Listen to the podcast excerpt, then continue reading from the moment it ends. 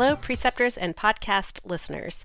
Welcome to another episode of Precept to Practice, the CE Impact podcast dedicated to preceptors and their unique role as clinician educators. In today's episode, we'll be hearing from Dr. Jeff Wall, a longtime preceptor with expertise in critical care and internal medicine. Jeff is a sought after preceptor by student pharmacists. Listen in to hear his approach to staying current while incorporating evidence based practice into his teaching.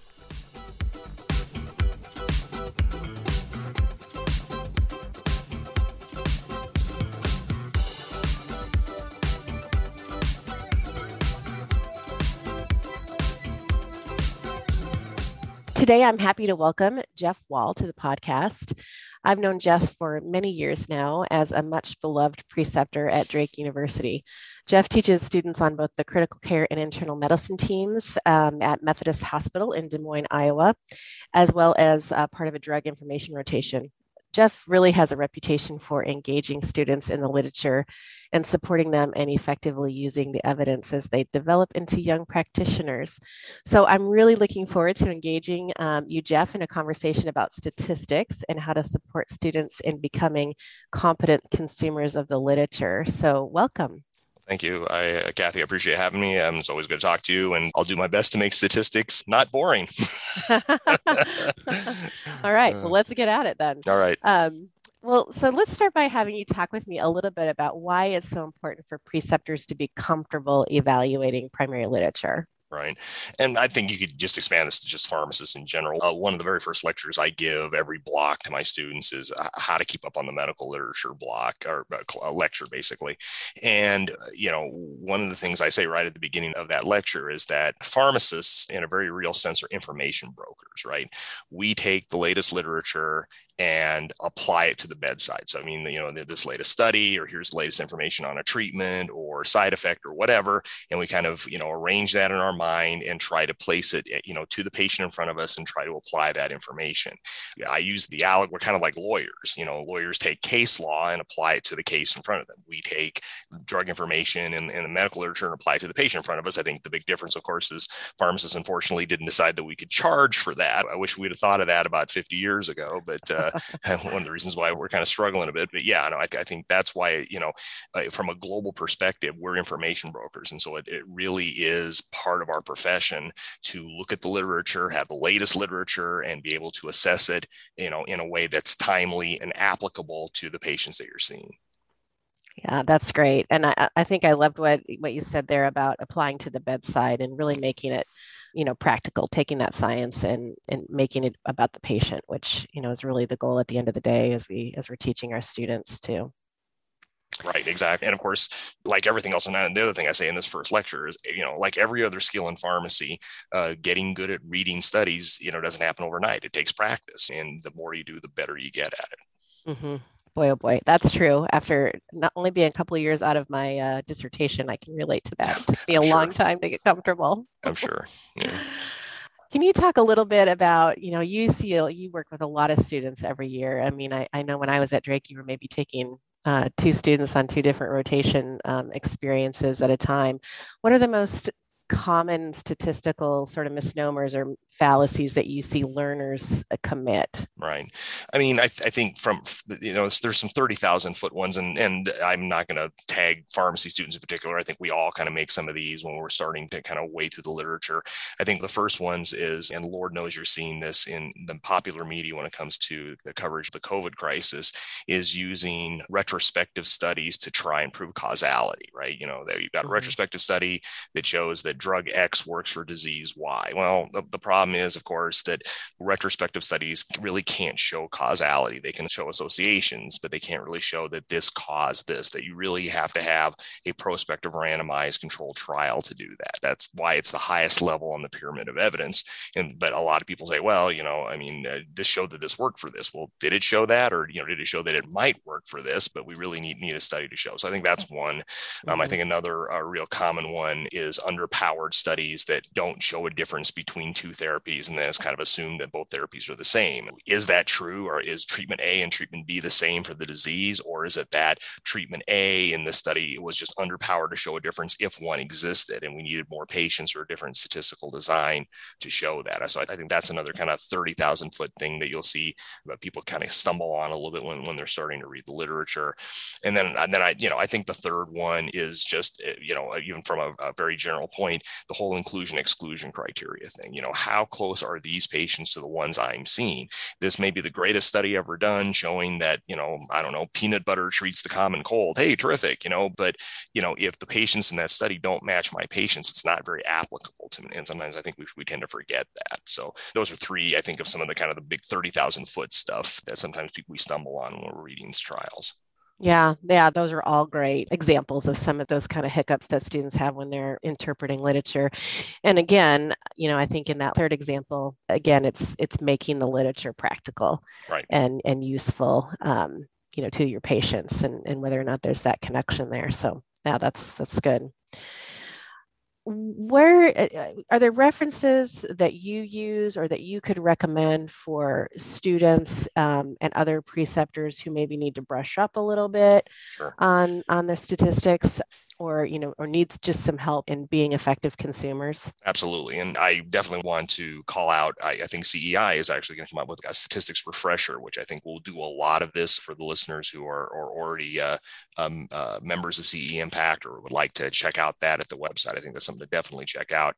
Um, fortunately you know the tried and true statistical tests and, and trial designs haven't changed a ton in the last 20 30 years and so you know the good news is that you know you, you don't have to have the latest greatest stuff to really have a pretty good handle on how stats work and trial design work. There was a series of articles that were done in the Annals of Emergency Medicine, clean back in the 1990s, that are still a really good, you know, almost layperson review of trial design and you know the different types of studies and things along those lines. And they're easy to get. I think they're free now and in, in on the Annals of Emergency Medicine website. And if they're not, they're very easy to get through a local library, something along those lines. So I think that's pretty good.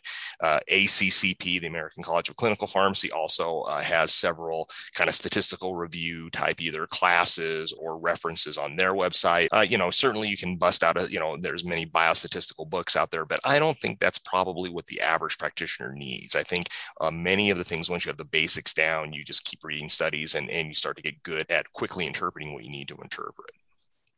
Right. Yeah. And we can gather some of those references and we'll make sure we get those in the show notes for listeners, uh, along with a link to that biostatistics course, too. Um, statistics is you know really kind of like anything else right getting on the bike and and just continuing to practice and yep. and and making sure that you're engaging with the literature you know routinely and frequently so that you you get better and better at it right exactly yeah yeah um, any best practices or recommendations? I know I know that you can find a lot of uh, you know little little tutorials on on the internet. You know ways to effectively and efficiently um, evaluate studies. Everything from reading them front to back to back to front. Mm-hmm. Um, you know any any recommendations or best practices that you have or how you you know initiate sort of an evaluation? Sure. Um, you know, I, am a firm believer that if it's taking you more than about a half an hour to read a, a, paper, unless the paper's 20 pages long, if it's your typical primary literature evaluation or study that's in your general medical journal, it should only take you about 20 minutes to read. And to help you do that, um, I think having kind of a checklist that helps you think about the important things that you need you need to be looking at. And there's actually quite a few of them out there. The Oxford University of Oxford has the evidence-based medicine initiative that they have.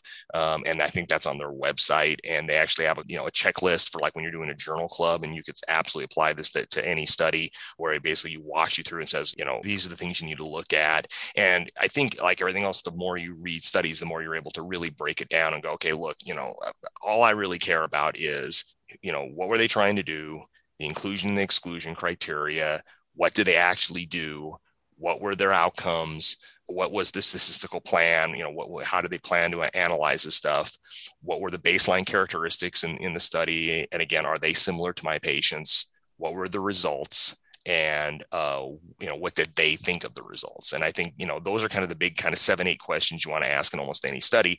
But if you're like well i can't remember all that you don't have to. There's again there's numerous places where they kind of do this in kind of a checklist type style to help you do that. In my syllabi that i give to my students because i have my students all do journal clubs that i have kind of a standard checklist that they kind of walk through so yeah, awesome. That's that's super helpful. Um, I would be remiss if I didn't call out CE Impact's monthly journal club that we Absolutely. do. Yeah, as a live as a live journal club, and so it, it occurs on the second Wednesday of every month um, at noon Central Time, and we engage with faculty members from around the country to lead a journal club uh, following a, a fairly uh, structured format that can uh, be used, I think, really for preceptors and pharmacists to, you know, force them to sort of engage with the literature in, in more of a systematic process, but also help them uh, by creating a collaborative learning environment with students where they're doing, uh, you know, where they're working through that exercise as well. So um, we'll also include some uh, some of that information in the show notes here too today, so that we can connect folks to that resource. Excellent. Any last uh, thoughts on um, engaging in primary literature uh, I would, as a practitioner just, teacher? Don't, don't be scared of it. You know, I know a lot of boots on the ground pharmacists who, you know, have been in the trenches for a long time and maybe haven't, you know, they'll do their CE or they'll read pharmacist letter which is actually a really good reference or something you know to kind of get an idea of what's going on but you know the thought of sitting down with a paper and especially discussing with students just seems really daunting don't let it be daunting you do have the ability to do this and with practice you will get more comfortable looking at stuff and reading stuff and discussing papers with your students. And it's like compounding stuff. It's like doing vancomycin calculations. It's like counseling patients. It's, you know, everything we do just takes practice and, and don't, don't be afraid of of, the, of, of reading the literature. You will be able to get good at it with time and practice. Yeah, awesome. Great advice. Great advice. Um, well, Jeff, I know you're you're busy at the hospital um, and not always in good ways right now. So no, unfortunately not. So yep. I really appreciate you taking time with me today to talk about this. Um, it's nice to take a break. I think sometimes and focus on something else besides COVID. Me too. And and think about the bigger picture where we're headed here. So. All right. Thanks very much. All right. Take care. You too.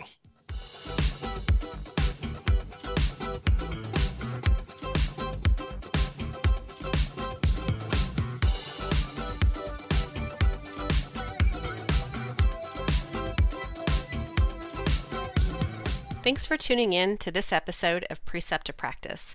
Please check out the show notes for additional resources related to today's topic. I want to shout out a few specific things that I think will really be helpful to you. First, a one hour CE Impact Biostatistics refresher course. While designed for preceptors, any pharmacist or student would benefit from this overview.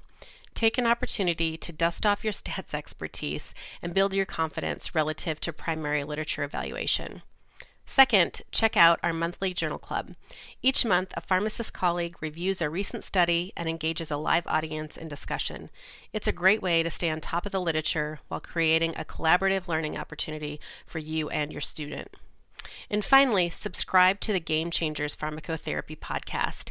Each week, our guest today, Jeff Wall, reviews a hot topic, often a new drug or a new study that has come out in the news. Another great way to stay on top of our ever changing world. Don't forget to join the Pharmacy Network to follow this podcast and engage with other preceptors on topics that matter most to you as a teacher and mentor. Thanks again for joining today. We'll see you next month on Precept to Practice.